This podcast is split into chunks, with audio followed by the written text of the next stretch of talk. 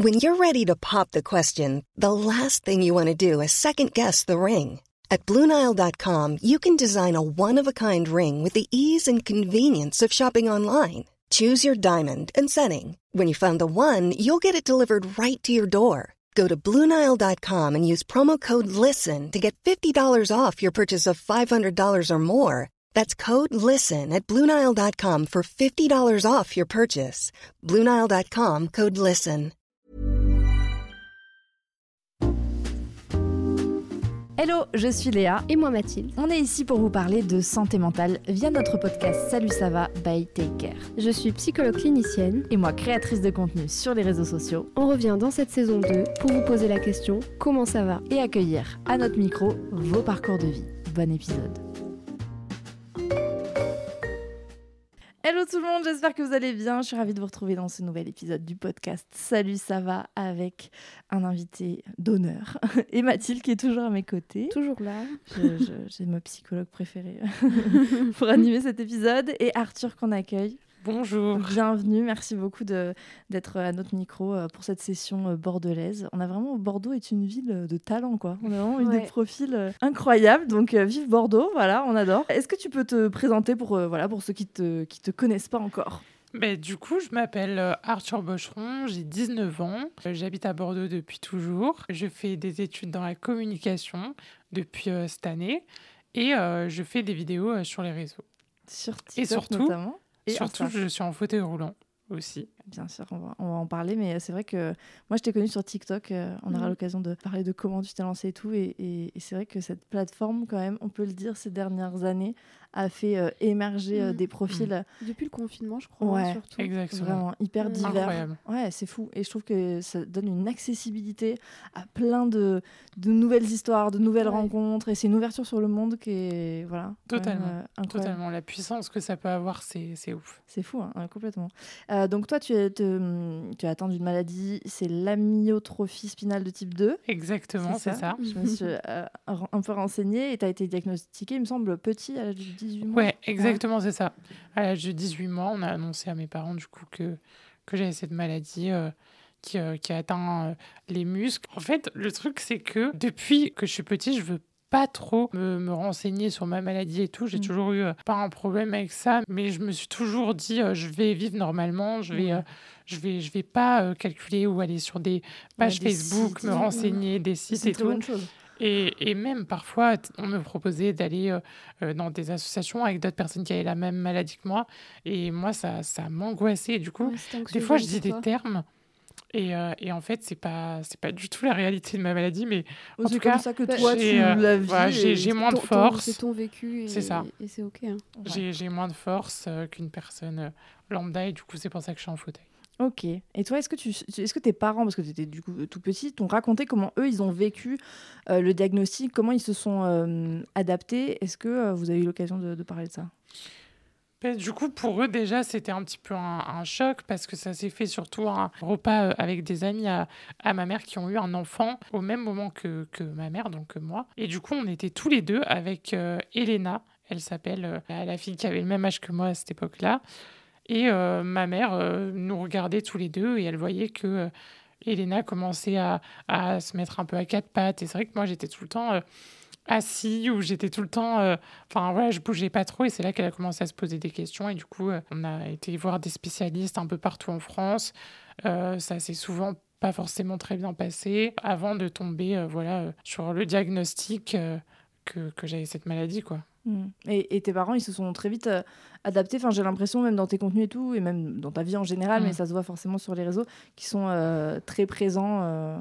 Ils sont vraiment très présents pour moi et j'ai vraiment beaucoup de chance par rapport à ça. C'est qu'ils ont tout adapté pour moi dès le début. Ils ont fait le choix d'habiter dans le centre-ville et d'avoir un appartement, alors qu'eux auraient préféré avoir une maison avec un jardin et tout.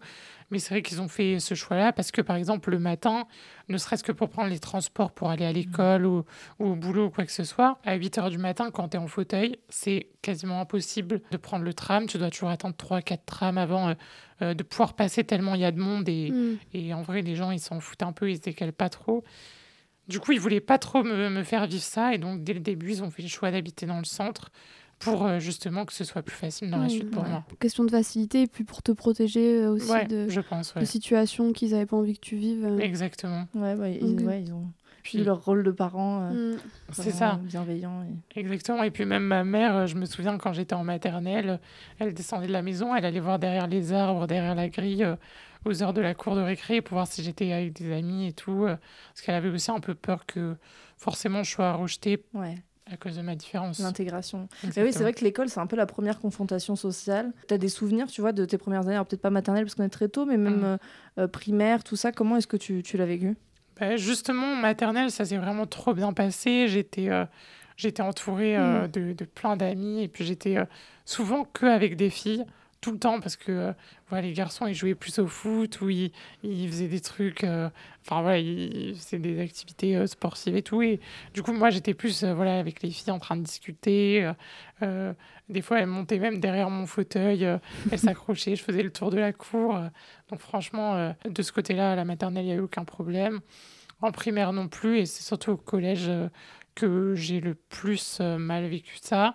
Je pense que... Enfin, je ne peux pas dire que j'ai été... victime d'harcèlement, enfin en tout cas je considère pas ça comme ça, mais forcément on te fait ressentir que t'es différent, on t'inclut pas forcément dans des groupes, on m'a déjà dit que j'étais pas assez classe pour entrer dans un groupe ou que des choses comme ça. C'est quoi. Là où c'est vraiment, je trouve, le collège, c'est le berceau des discriminations et c'est fou, quoi. Mais c'est la rencontre déjà de plusieurs écoles. Ouais. Du coup, y a des séparations, c'est un nouvel environnement, c'est à taille humaine beaucoup plus grande. Donc il y a moins cette espèce de cocon que tu peux te créer aussi quand tu es à l'école, même s'il y a déjà, il peut y avoir du harcèlement déjà à l'école primaire, etc. Hein, ça existe. Je trouve que les gens, dès que... ils sont en groupe ou soudés, ils peuvent très facilement s'acharner contre une personne et lui faire vivre l'enfer, alors qu'au final, quand tu es seule avec la personne, elle peut être totalement sympa et c'est l'effet de groupe, en fait, je pense, Complètement, socialement, il y a eu des études là-dessus. Oui. Comme quoi, quand tu as vraiment cet effet de groupe, en fait, tu as une espèce de permission... Oui, puis on regarde, on observe que dans les dynamiques de groupe, il y a toujours ce qu'on appelle un peu un bouc émissaire, en fait. C'est-à-dire qu'à un moment donné, les personnes, quand elles n'ont pas forcément quelque chose en commun, parfois, la chose en commun va être une personne à attaquer. Ouais. En fait, ça peut devenir le socle commun d'un groupe de personnes. Ouais. Et je pense qu'on en parle de plus en plus, tu vois, de harcèlement et tout. Ouais. Et c'est fondamental parce que je pense réellement que ça peut détruire une scolarité, même une personne, on a vu, une vie. Toi, t'étais bien entourée en termes familiales, tu vois, je pense que t'avais un socle... Franchement, j'étais super entourée, et du coup, moi, j'ai changé de collège, pas entièrement par rapport à ça, mais les 2 premières années dans le collège où j'étais pas forcément super bien, j'étais dans une classe qui s'appelle une classe ULIS, donc c'est une classe spécialisée pour les élèves en situation de handicap. Donc moi, j'étais dans une classe normale, mais je faisais mes devoirs dans la classe ULIS. Et du coup, en fait, t'étais un peu vu comme le gars de l'ULIS, le gars un peu de la secte des personnes handicapées. Ça met déjà une étiquette, en fait. Et en fait, ça met direct une étiquette. Ouais. Et ça, je pouvais vraiment plus le supporter parce que t'étais... t'étais vue comme une personne dans une secte. Ouais. Enfin, c'est terrible, quoi. Et du coup, comment tu l'as exprimé ? Bah, c'est vrai que je me sentais assez mal et j'ai dit clairement à mes parents que voilà, c'était plus possible et que je voulais changer et que j'étais pas forcément bien et je me sentais pas à ma place et que voilà, moi, je voulais... j'essaye le plus possible d'effacer ma maladie, même si elle est là et que je le sais. Mais j'essaye de vivre comme une personne normale et d'essayer de kiffer ma vie et je veux pas me... Ouais. Ça, c'est hyper important parce qu'on dit souvent des personnes qui vivent du harcèlement ou juste des situations compliquées où le regard de l'autre, ou parfois il y a des étiquettes, etc. On dit oui, mais détache-toi du regard de l'autre. Et effectivement, on peut toujours faire un travail sur soi pour se détacher du regard de l'autre. Mais il arrive parfois aussi que l'environnement dans lequel on est est pas sain, en fait.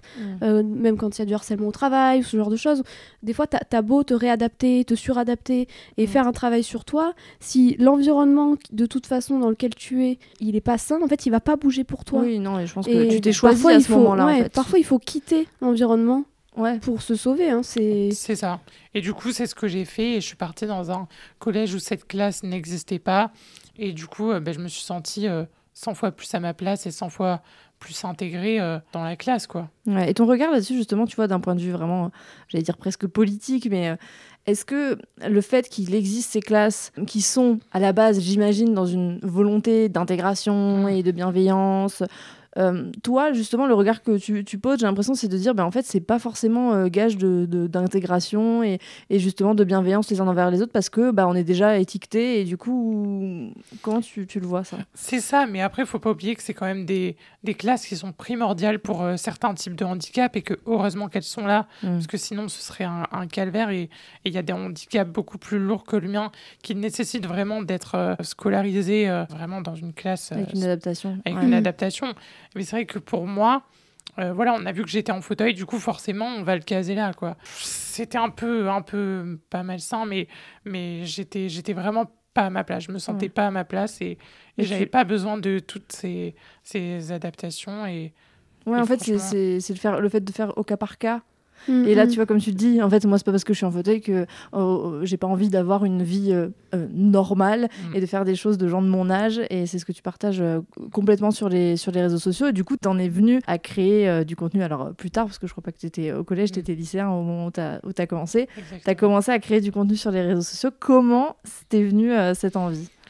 Du coup, je pense que c'était comme tout le monde à peu près qui a commencé sur TikTok. C'était pendant le premier confinement. Du coup, moi, c'est vrai que je m'ennuyais beaucoup. J'avais fait vraiment le tour des séries. J'avais appelé tous mes amis. Je les appelais tout le temps en FaceTime et tout. Et au bout d'un moment, je me suis dit, t'as tellement de jours devant toi où tu sais que tu vas rien faire. Essaye de créer quelque chose et une idée. Et du coup, c'est vrai que j'étais beaucoup sur TikTok et que je scrollais pendant des heures le soir. Et je me suis dit, pourquoi pas commencer déjà à faire 2-3 vidéos. Donc franchement, au début, ça n'avait aucun rapport avec le handicap. Et c'est vrai que les gens, dans mes premières vidéos, ont vu le fauteuil. Forcément, c'est un peu difficile... de le cacher, et on commençait à me poser des questions. J'ai vu que tu étais en fauteuil, comment tu vas à la piscine ? Et du coup, sur TikTok, il y a une option où tu peux répondre aux commentaires en vidéo. Et du coup, c'est là que j'ai commencé à répondre, comment tu vas aux toilettes, comment est-ce que tu as un lit comme tout le monde ?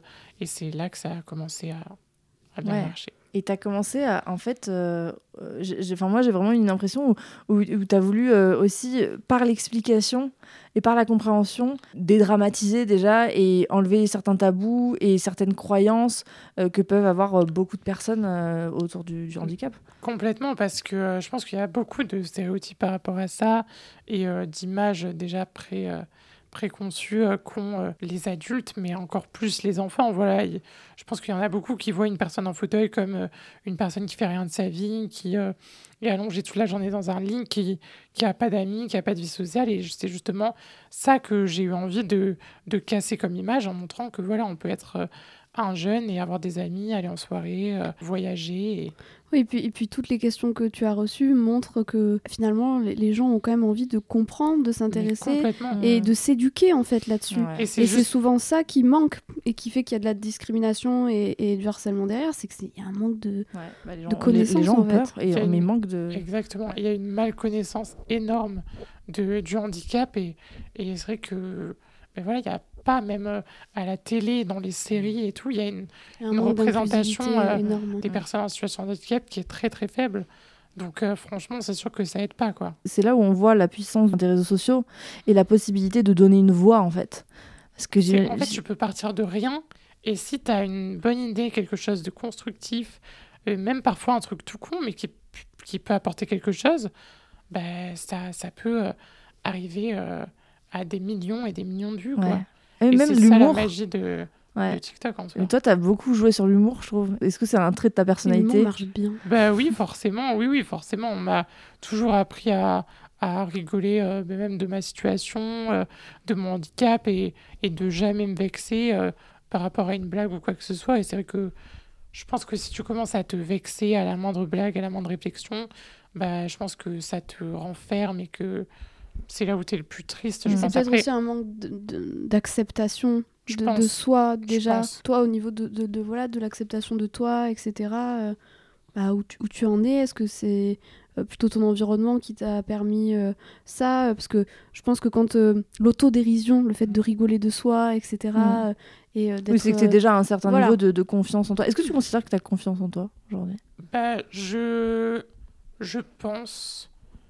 En fait, des fois, j'ai quand même pas l'impression de déranger, mais quand je suis avec, par exemple, mes amis, à l'école, par exemple, là, j'ai fait le choix de plus avoir d'AVS. Mmh. En gros, AVS, c'est assistant de vie scolaire.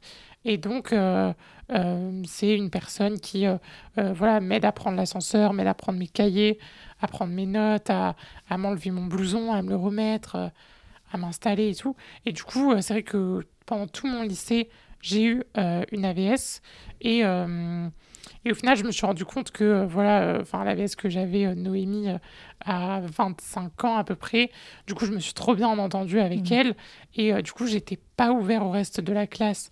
Et en fait, ça m'a pas plu parce que forcément, je m'ouvrais pas aux autres et du coup, j'avais pas de soirée, j'avais pas de... Et donc... j'ai décidé cette année de ne plus avoir d'AVS et de compter un peu du coup, sur les autres, sur mes amis du coup, de l'école, et qui sont géniaux et qui m'aident pour tout.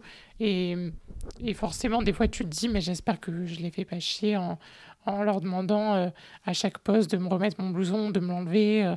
De me brancher mon téléphone et tout. Oui, t'as des périodes forcément, mais je pense que comme tout le monde, il y a ce truc-là où parfois on a l'impression, de déranger ou de pas être à sa place, aussi d'accepter de l'aide. Parfois c'est compliqué, surtout toi tu te dis de façon répétée et tout, et en même temps, ça fait partie de l'amitié et de la relation humaine. Et en fait, je pense que du coup, quand t'es en fauteuil ou quand t'as besoin, le plus important c'est d'être bien entouré. Parce que si tu commences à être mal entouré avec des gens qui te font sentir que tu es un poids dans leur vie ou quoi que ce soit, c'est là que tu commences à plus du tout avoir confiance en toi et à te renfermer. Le poids de l'entourage, de toute façon, c'est énorme. Non, mais c'est pour ça que l'intégration et même le fait de... J'imagine que tes potes, tes amis et tout... Il n'y a plus la différence que certains peuvent poser, tu vois, comme regard sur toi, parce que de ce qu'on voit, tu as une vie sociale qui est hyper remplie et ça ne s'empêche pas de faire... Le plus important, c'est d'être bien entouré par ses parents, ses grands-parents. Moi, j'ai la chance qu'ils aient tout adapté dans leur vie, dans leur maison et tout, pour que ce soit accessible pour moi et pour pas me faire ressentir mon handicap. Et même mes amis, dès qu'ils organisent un truc, ils font en sorte que ce soit accessible pour moi. Même quand on va faire des week-ends à Paris et tout, on s'organise pour que tout soit accessible, pour que... Donc franchement, c'est très important. Ouais, même j'imagine pour ta santé mentale et le fait que tu puisses vivre ces bons moments, en fait. Clairement. Justement, les moments où j'étais le plus frustrée, c'était aussi en primaire ou en maternelle, quand t'as tout le monde qui fête son anniversaire, chacun l'un chez l'autre. Et à Bordeaux, c'est que des vieux immeubles sans ascenseur, avec des marches. Et du coup, je ne pouvais jamais y aller. Mmh. Et du coup, j'ai été à un seul anniversaire dans ma scolarité. Je m'en souviendrai toujours, j'ai plus de contact avec elle. Mais elle s'appelait Caroline, c'était à la fin de la maternelle. Et justement, elle avait organisé un goûter sur les quais de Bordeaux, justement pour que je puisse venir. Ready to pop the question? The jewelers at BlueNile.com have got sparkle down to a science with beautiful lab-grown diamonds worthy of your most brilliant moments. Their lab-grown diamonds are independently graded and guaranteed identical to natural diamonds, and they're ready to ship to your door. Go to BlueNile.com and use promo code LISTEN to get $50 off your purchase of $500 or more. That's code LISTEN at BlueNile.com for $50 off. BlueNile.com, code LISTEN. Donc tu vois, ça c'est des choses qui marquent, qui marquent vraiment. Ouais. Non, c'est hyper important, je pense, de faire passer ce message aussi, parce qu'on en parlait dans l'épisode qu'on a tourné avant, justement sur parfois il y a des personnes chez qui ça génère de la peur, tu vois, des personnes qui sont différentes, en situation de handicap, etc. Et pourtant il n'y a pas cette volonté de mal faire, mais du coup on se dit on va pas faire parce qu'on ne sait pas comment faire. Complètement. Il y a un manque de connaissances et de possibilités d'adapter, alors que comme tu le dis, tu vois, ça marque en fait. C'est ça. Et non, je pense que... Et tu parlais d'accessibilité, que du coup, tes parents, tes grands-parents ont tout adapté, et c'est super. Est-ce que tu trouves que justement, tu vois, tu parlais des transports tout à l'heure, ça m'a fait un peu tiquer. Comment tu trouves, est-ce que tu trouves que la société, en fait, est assez accessible ? Franchement, ça s'améliore, je trouve, de plus en plus. Même à Bordeaux, ils refont la plupart des rues et tout. Mais parfois, voilà, le soir, tous les magasins sortent leurs poubelles sur le trottoir à Bordeaux, par exemple. Et moi, je ne peux plus passer sur le trottoir. Du coup, je suis obligée d'aller sur la route. Et parfois, c'est vraiment super dangereux. Il y a plusieurs trucs comme ça qui peuvent vraiment être dangereux. Ouais. Même après, je gueule souvent par rapport à ça sur mon Insta parce que personne n'a eu l'occasion de le faire et de porter sa voix sur ça. Mais la SNCF, c'est aussi un gros problème parce que quand tu es en fauteuil roulant, techniquement, tu n'as pas le droit de monter dans un train si tu n'as pas réservé tes billets minimum 48 heures avant. C'est fou, ça. Voilà. Pour sortir une planche, il faut réserver un service avec une personne qui te sorte la planche, alors que la planche est dans le train, il y a juste à la sortir. Le contrôleur pourrait le faire. Et du coup, j'ai eu tellement d'histoires par rapport à ça, et j'ai lu aussi tellement d'histoires par rapport à ça sur mon Instagram, de personnes, des centaines de personnes en fauteuil, qui me remerciaient d'en parler, parce qu'ils vivaient des trucs horribles où... t'as une urgence médicale, t'as une personne malade à aller voir, t'as ne serait-ce que juste partir, quoi, juste aller avec tes potes, tu réserves un jour avant, tu ne peux même pas. Donc ça, moi, je trouve que c'est un scandale. Et c'est pareil, la dernière fois, je voulais aller rejoindre mes potes qui ont fait un week-end improvisé à Bayonne. Donc moi, j'étais grave content. Je me suis dit, c'est pas un TGV, c'est un TER, donc normalement, il ne devrait pas y avoir de problème. J'arrive au service et on me dit non. Tout simplement, tu vas pas monter dans le train. Nous, on veut pas prendre la responsabilité de se faire engueuler. Si tu veux monter dans le train, tu vas voir la contrôleuse, tu t'arranges avec elle. Et du coup, moi, j'y suis allée. Et la contrôleuse, il y avait la planche vraiment juste à côté d'elle. Elle m'a dit, c'était une marche vraiment minuscule. Hein. Du quai au train, c'était une marche super, super petite. Et elle m'a dit non, si tu tombes, après, c'est moi qui me fait virer. Non, je veux pas, bonne journée. Et elle a fermé les portes du train, ils sont partis, quoi. Et ils m'ont laissé à 8h du matin avec moins 3 degrés sur le quai de la gare, alors que voilà, tous les restaurants ont une rampe. C'est-à-dire que vraiment, c'est juste parce qu'elle n'avait pas envie de le faire et qu'elle avait la flemme ou je sais pas, mais si tu pars du principe qu'elle avait peur effectivement de sa responsabilité. Si tu pars du principe que tu vas me faire tomber ou que machin, bah, du coup, tu fais plus rien, quoi. Ouais, bien sûr. Et donc, voilà. Donc, du coup, j'ai appelé mes potes et j'aurais dit, du coup, je viens pas, on m'a refusé du train, quoi.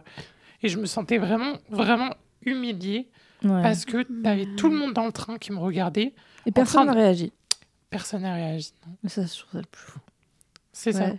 Mais même moi, hein, je regardais les gens et la contrôleuse, vraiment, elle était... Enfin, c'est odieux, c'est quoi. C'est terrible, mais en fait, tu te rends compte que dès qu'il y a un lien de dépendance, parce que là, effectivement, t'es dépendant de l'aide que cette dame, elle aurait pu t'apporter. Mais dès qu'il y a un lien de dépendance, il y a ce côté-là de... Je peux me permettre de faire des choses que je me permettrais pas, tu vois. Tu vois, moi, pour moi, c'est le pouvoir.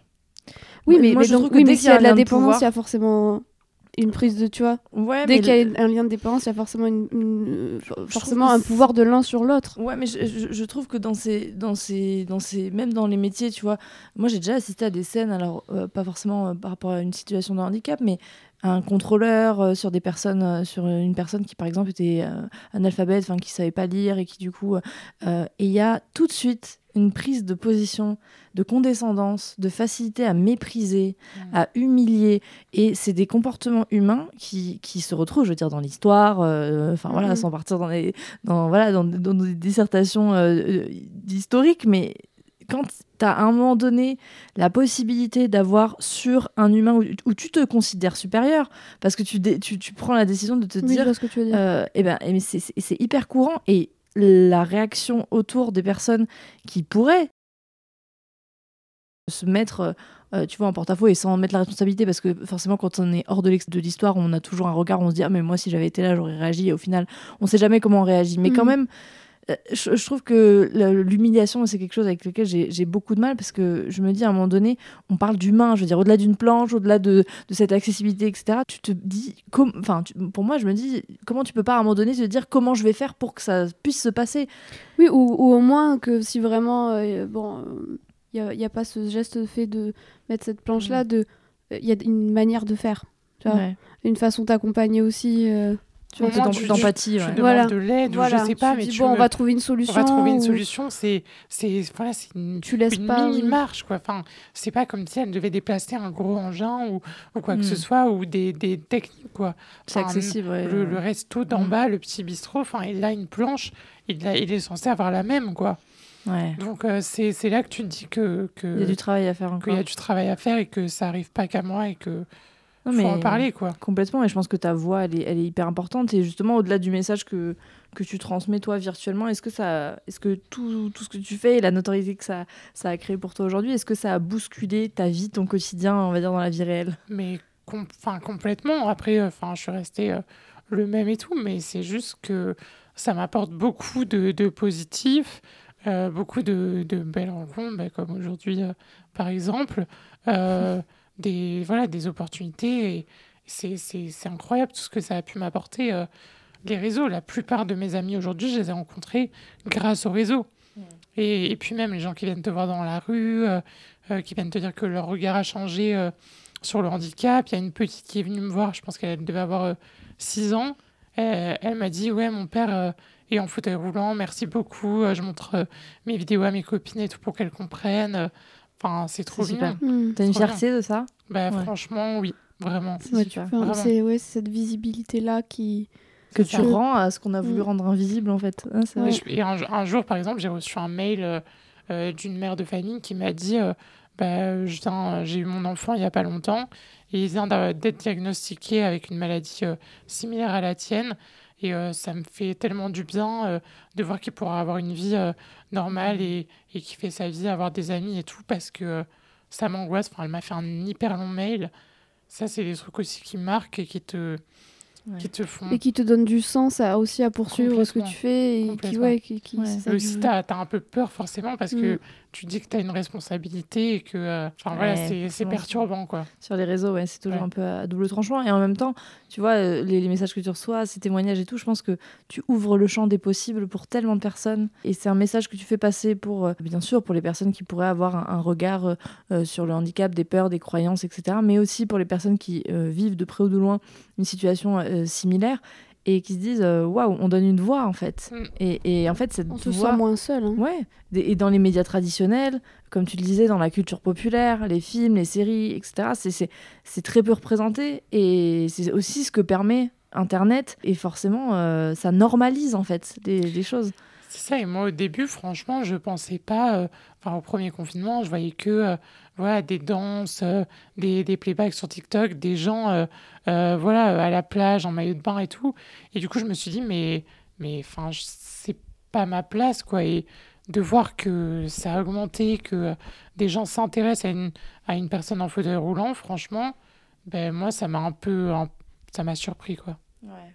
Ouais, et finalement, c'est ce qui rend le truc... Très cool, quoi.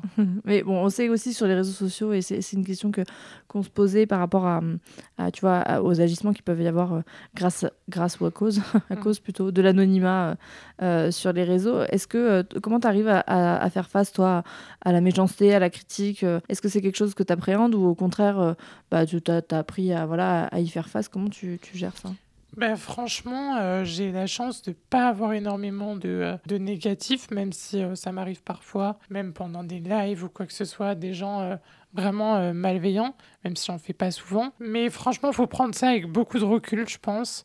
Et justement, il y en a beaucoup qui veulent se lancer sur les réseaux, même très très jeunes et tout. Et je pense que si t'as pas les épaules, si t'as pas confiance en toi, si t'as pas les épaules pour prendre toute la haine... vraiment, parce que les gens, ils n'ont aucune limite sur les réseaux. Ça veut dire qu'ils peuvent te tacler sur des points sensibles qui peuvent vraiment te faire du mal, quoi. Et du coup, c'est... Donc moi, franchement, je prends beaucoup de recul avec ça. J'essaye de ne pas calculer. Souvent, c'est des enfants, hein. Ouais, c'est fou. Même sur TikTok, c'est très très jeune, hein, ouais. Parfois. Mais t'arrives à prendre de la hauteur. Franchement, oui. Ouais. Et, et garder le positif qui est heureusement bien plus nombreux. Franchement, oui. Ouais. Oui, je pense que même ne serait-ce que Twitter, c'est... Ouais. Là, c'est vraiment... Ouais, c'est le pire pas forcément réseau. Pour moi, mais...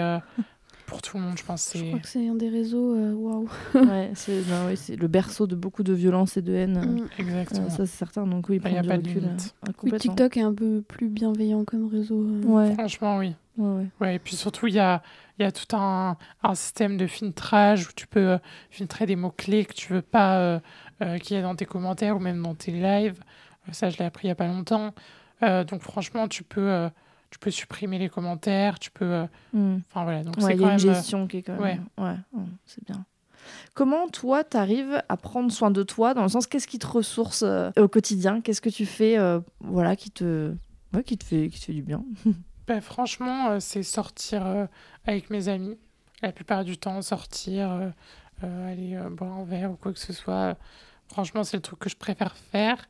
Et après, c'est surtout les trucs de dernière minute, quoi.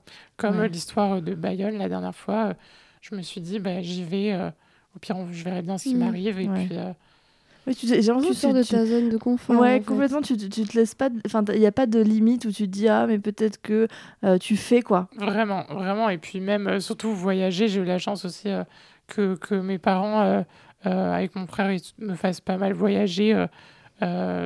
quand j'étais petite et là encore maintenant. Donc, ça m'a fait voir que rien n'était impossible. Et puis, toutes les galères qu'on a eues avec mon fauteuil qui n'arrive pas à l'aéroport, qui est resté à Paris, des roues qui se dessoudent, par exemple, au Sénégal. Donc, plein d'aventures comme ça. Et c'est ça qui forge aussi. Quoi. Et ils gèrent ça très bien. Très bien. Franchement, ouais. À chaque fois, on trouve des solutions, on trouve des gens... On part à l'aventure et franchement, c'est... C'est génial parce qu'en fait, ça devient un truc fun. C'est ça. Et franchement, c'est ça que j'essaye de casser comme image qu'on peut avoir de la personne qui fait rien et qui est très endormie. Je prends le risque de, entre guillemets, parce que ça peut bien se passer. Et puis, de toute façon, s'il y a un problème, on trouvera des solutions pour le gérer. C'est ça. Franchement, je pense qu'on n'a qu'une vie et que faut en profiter au maximum et quitte à des fois à ce qu'il y ait des échecs, au moins faut tenter, quoi. Ouais, c'est un très beau message. Et justement, comment ils regardent, quel est le regard qu'ils portent, tu vois, tes parents, ton entourage proche, les personnes qui te connaissaient avant TikTok, tout ça, sur ce que tu proposes et ce que tu diffuses. Mes parents, ils sont très ouverts. Voilà, ma mère, elle va elle a créé un compte TikTok, elle va voir tout ce que je fais et tout. Ils ont vraiment confiance en moi, en fait. Je pense qu'ils ont confiance, ils savent que je ne vais pas faire n'importe quoi et que je sais ce que je fais. Et franchement, non, des fois, ils sont impressionnés de trucs que je peux faire. Ouais. De l'engouement, j'imagine, qu'il y a aussi autour. Parce que tu as quand même été invité sur des plateaux télé, tu as rencontré le président, l'Élysée et tout. C'est des possibilités qui sont... C'est ça, et eux, ils réalisent pas trop, quoi. Ils comprennent pas trop et ça leur fait trop plaisir, quoi. Et même mes grands-parents... Mais surtout que ça sort de l'image que l'on peut renvoyer du handicap, en fait. C'est que... Tu peux faire. C'est possible de faire. C'est ça. Et puis même de montrer... le jour où j'étais à l'Élysée, c'était incroyable de pouvoir montrer ça sur les réseaux, quoi. Bien sûr. C'est une victoire même personnelle. Et puis même pour beaucoup de personnes qui sont dans des situations similaires, de se dire, comme on disait tout à l'heure, c'est possible. Mais et ça, c'est fou. Justement, quand tu as eu cette rencontre-là, est-ce que, j'imagine que bien sûr, je sais que c'était à l'occasion de discussions et de journées qui étaient consacrées justement aux personnes en situation de handicap, à l'inclusion, tout ça. Et comment est-ce que toi, selon ton vécu, quelles mesures est-ce que tu penses qui pourraient aider, tu vois, l'inclusion dans la société ? Qu'est-ce qui, selon toi, serait intelligent de mettre en place pour que ce soit plus facile aussi ? Franchement, je pense... déjà, la première chose que je changerais, mais j'ai un peu la haine sur ça, mais c'est justement ce fonctionnement de la SNCF. Je pense que déjà, tout le monde devrait devraient être égales et avoir la même possibilité de prendre un train à la dernière minute. Bien sûr. Oui, parce en France, c'est un peu discriminatoire. Hein. C'est discriminatoire. En 2022, en France, ouais. Moi, je trouve pas ça normal. Ensuite, je pense l'accès, forcément. Après ça, c'est compliqué, mais parfois, quand on te dit qu'ils ne peuvent pas faire d'accès parce que c'est protégé par les bâtiments de France et que tu te dis que tu vaux moins qu'une marche en pierre, parfois, c'est compréhensible, mais des fois, c'est un petit peu abusé, quoi. Du coup, franchement, accès partout, c'est comme aux États-Unis. J'ai eu la chance d'y aller pas mal de fois. Et là-bas, c'est vraiment l'endroit où je me sens le mieux sur Terre. Parce que déjà, moi, je me sens beaucoup moins jugée. Je sens qu'il y a une ouverture d'esprit qui est immense. Et voilà, je me sens trop bien. Et surtout, l'accessibilité qui est incroyable là-bas. C'est-à-dire que tout a été pensé, même les vieux bâtiments, pour les personnes en situation de handicap. Ouais, c'est possible. Tu te dis s'ils l'ont fait... Et en fait, là-bas, ils considèrent une personne en fauteuil comme une personne normale. Ouais. Ça veut dire que t'as pas de priorité à l'aéroport, t'as pas de priorité à la caisse au supermarché. Ça veut dire que t'es vraiment considéré comme une personne normale, mais par contre, en contrepartie, tu peux accéder partout. Ouais. Je sais pas si vous voyez le... Oui, bien sûr. Non, mais en fait, c'est un monde fait pour tout le monde. Exactement. Ouais. Après, tout n'est pas parfait là-bas, mais franchement... en tout cas, toi, c'est là où tu te ressens le mieux. Ouais. Complètement. Et alors, quel message, pour terminer cette discussion qui est hyper intéressante, aujourd'hui tu souhaites faire passer à un jeune qui nous écoute et qui peut se sentir différent des autres ou au contraire qui, tu vois, aurait peut-être des préjugés. Enfin, quel message tu aurais envie de faire passer, peut-être un truc qu'on n'a pas encore abordé, je sais pas. Ben, franchement, d'essayer de voir l'intérieur de la personne avant de voir l'extérieur. Donc, par exemple, là, je parle, dans mon cas, ça peut faire peur, hein, un fauteuil, même dans une amitié, tu vois, ne serait-ce que pour s'occuper de moi, pour m'enlever mon blouson, tout ça, on en a déjà parlé, mais ça peut faire peur. Donc, je pense qu'il faut d'abord s'intéresser à la personne et je pense que tu peux faire de très belles rencontres, quoi.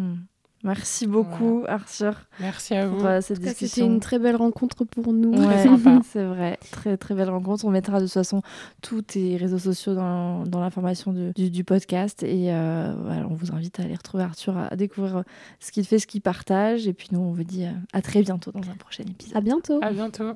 N'hésitez pas à vous abonner au podcast, le partager autour de vous et le noter sur toutes les plateformes d'écoute. À bientôt.